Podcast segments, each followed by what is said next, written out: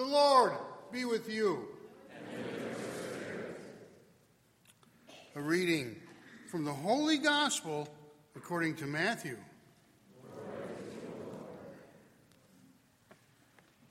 Jesus said to the twelve, Fear no one. Nothing is concealed that will not be revealed, nor secret that it will not be known. What I say to you in the darkness, speak in the light. What you hear whispered, proclaim on the rooftops. And do not be afraid of those who kill the body, but cannot kill the soul. Rather, be afraid of the one who can destroy both soul and body in Gehenna. Are not two sparrows sold for a small coin? Yet not one of them falls to the ground without your Father's knowledge. Even all the hairs of your head are counted. So do not be afraid. You are worth more than many sparrows. Everyone who acknowledges me before others, I will acknowledge before my heavenly Father. But whoever denies me before others, I will deny before my heavenly Father. The Gospel of the Lord.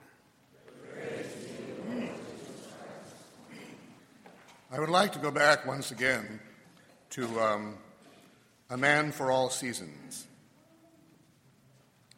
When St. Thomas More is speaking with his friend, the Duke of Norfolk, and he's expressing his concern about the king's remarriage. And the Duke asks him effectively what the problem is. And he says to him very directly, he says, Because I am afraid.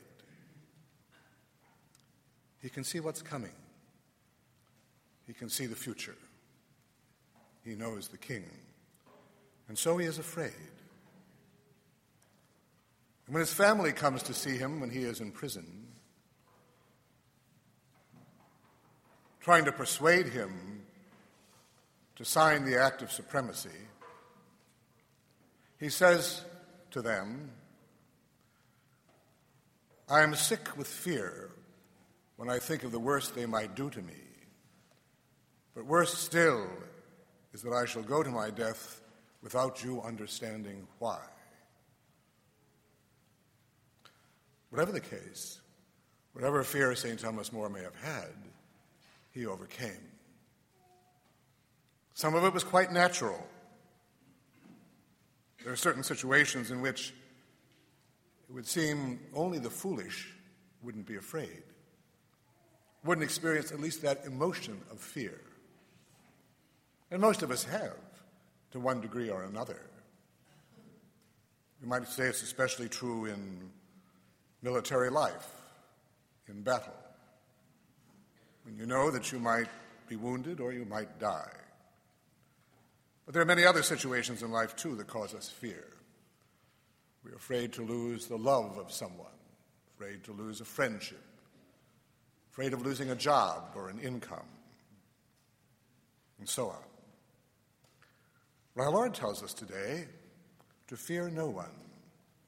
He's speaking to his apostles who think they are quite brave. Remember what Samuel Johnson once said? He said, Without moral courage, no virtue is possible except by accident. It's a good statement. Without moral courage, no virtue is possible except by accident. All virtue requires courage. The courage to overcome our natural inclinations not to be virtuous. And our Lord now is speaking to them. Again, they think they're very brave. He says, Fear no one. What I say to you in the darkness, speak in the light. In other words, don't be afraid of go out, going out and proclaiming the kingdom of God, proclaiming my name. No matter what may happen to you, it doesn't matter. Don't be afraid. I'm there. Even if the worst should happen, Don't be afraid. And they think they aren't, don't they? When our Lord said to them, You will all fall away because of me this night. For it is written, I will strike the shepherd, and the sheep of the flock will be scattered. And that's when Peter says, Though they all fall away, I will never fall away. They really think they are courageous. They really think they have the virtue of fortitude. And our Lord then turns to St. Peter and says, This very night before the cock crows, you will deny me three times. And Peter says, Even if I have to die with you, I will not deny you. Brave words. And the scriptures then say, And so said all the disciples. They all said that. And within the space of a few hours, we are told in the scriptures, and they all deserted him and fled. Just that quickly. They didn't have the courage they thought they had. They would get it finally at Pentecost, but they didn't have it then. And so we are told do not be afraid of those who kill the body, but cannot kill the soul. That's the way we are today, isn't it? We're afraid, uh, we're not afraid of the right things. We're not afraid of offending God. We're not afraid of sin. We're not afraid of even losing our souls sometimes. It doesn't seem to bother us at all. And then, then we're afraid of all the wrong things.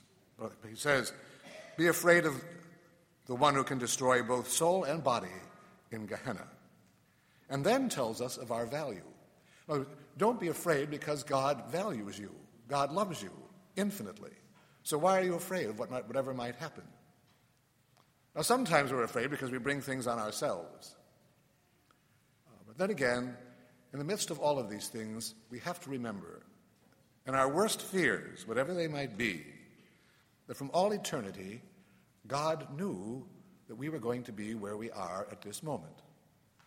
He knew what we were going to be experiencing. He knew everything that was coming against us and was all part of his providence, and in some way he will bring uh, himself out of it. That's difficult to accept sometimes. When the whole world seems to be falling apart, but in the end, uh, he is there. The agony in the garden. Our Lord said, No young man of about 33 years of age, age wants to die, and wants to die in that way and for our sins. Imagine, for a human nature, even a perfect human nature, linked to a divine nature, to see all the sins of humanity pass before your eyes in a moment, all of them, from the beginning to the end, and then to see what you're going to have to do to redeem them as a result of it. Now, that would be a cause for a fear that you and I can't even begin to imagine. Imagine seeing all human sin. What a terrifying thing. And then to see your own passion and death as a result of it. Yet, What does our Lord say? Father, if it, my Father, notice the intimacy, my Father, if it be possible, let this chalice pass from me. Nevertheless, not as I will, but as you will. He gives everything over to the will of the Father. So we have to do the same thing, don't we? We pray for what we want. We pray to be relieved from all the fears of our lives. But in the end, whatever God wants, let it be.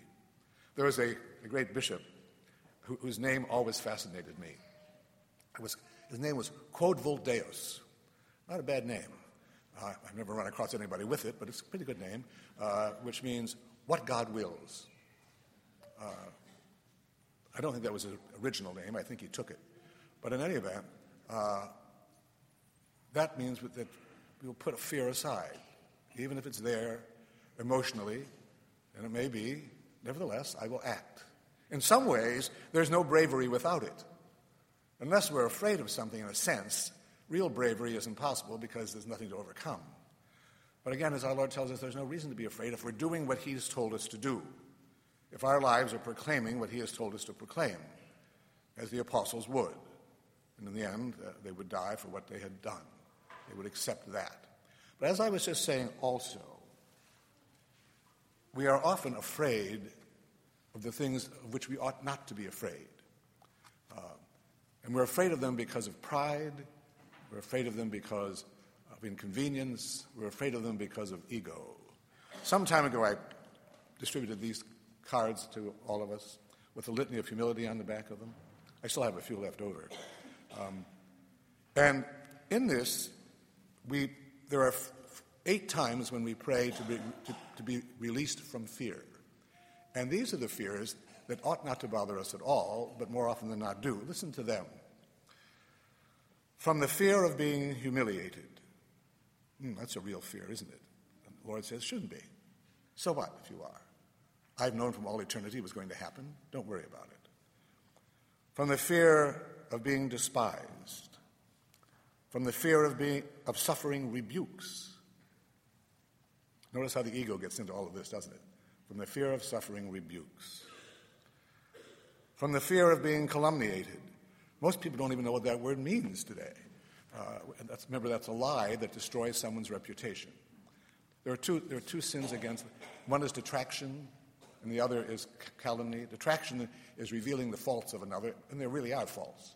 Calumny is lying about the faults of another. And that happens all the time, doesn't it?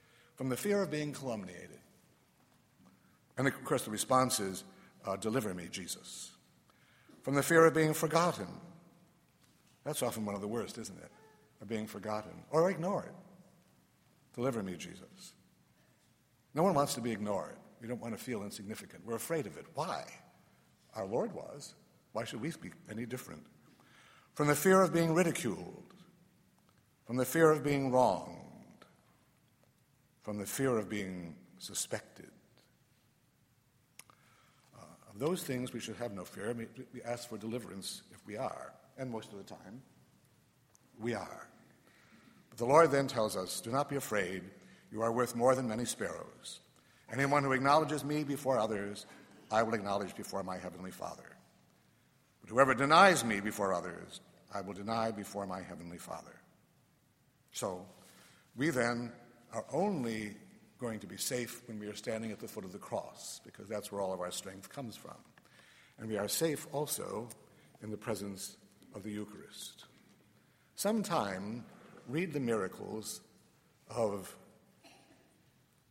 power that the Eucharist has been able to accomplish. St. Clare, when the Saracens were attacking her convent, came and stood on the parapet holding a ciborium with the hosts in it. They turned and fled. That's happened at other times in history, too.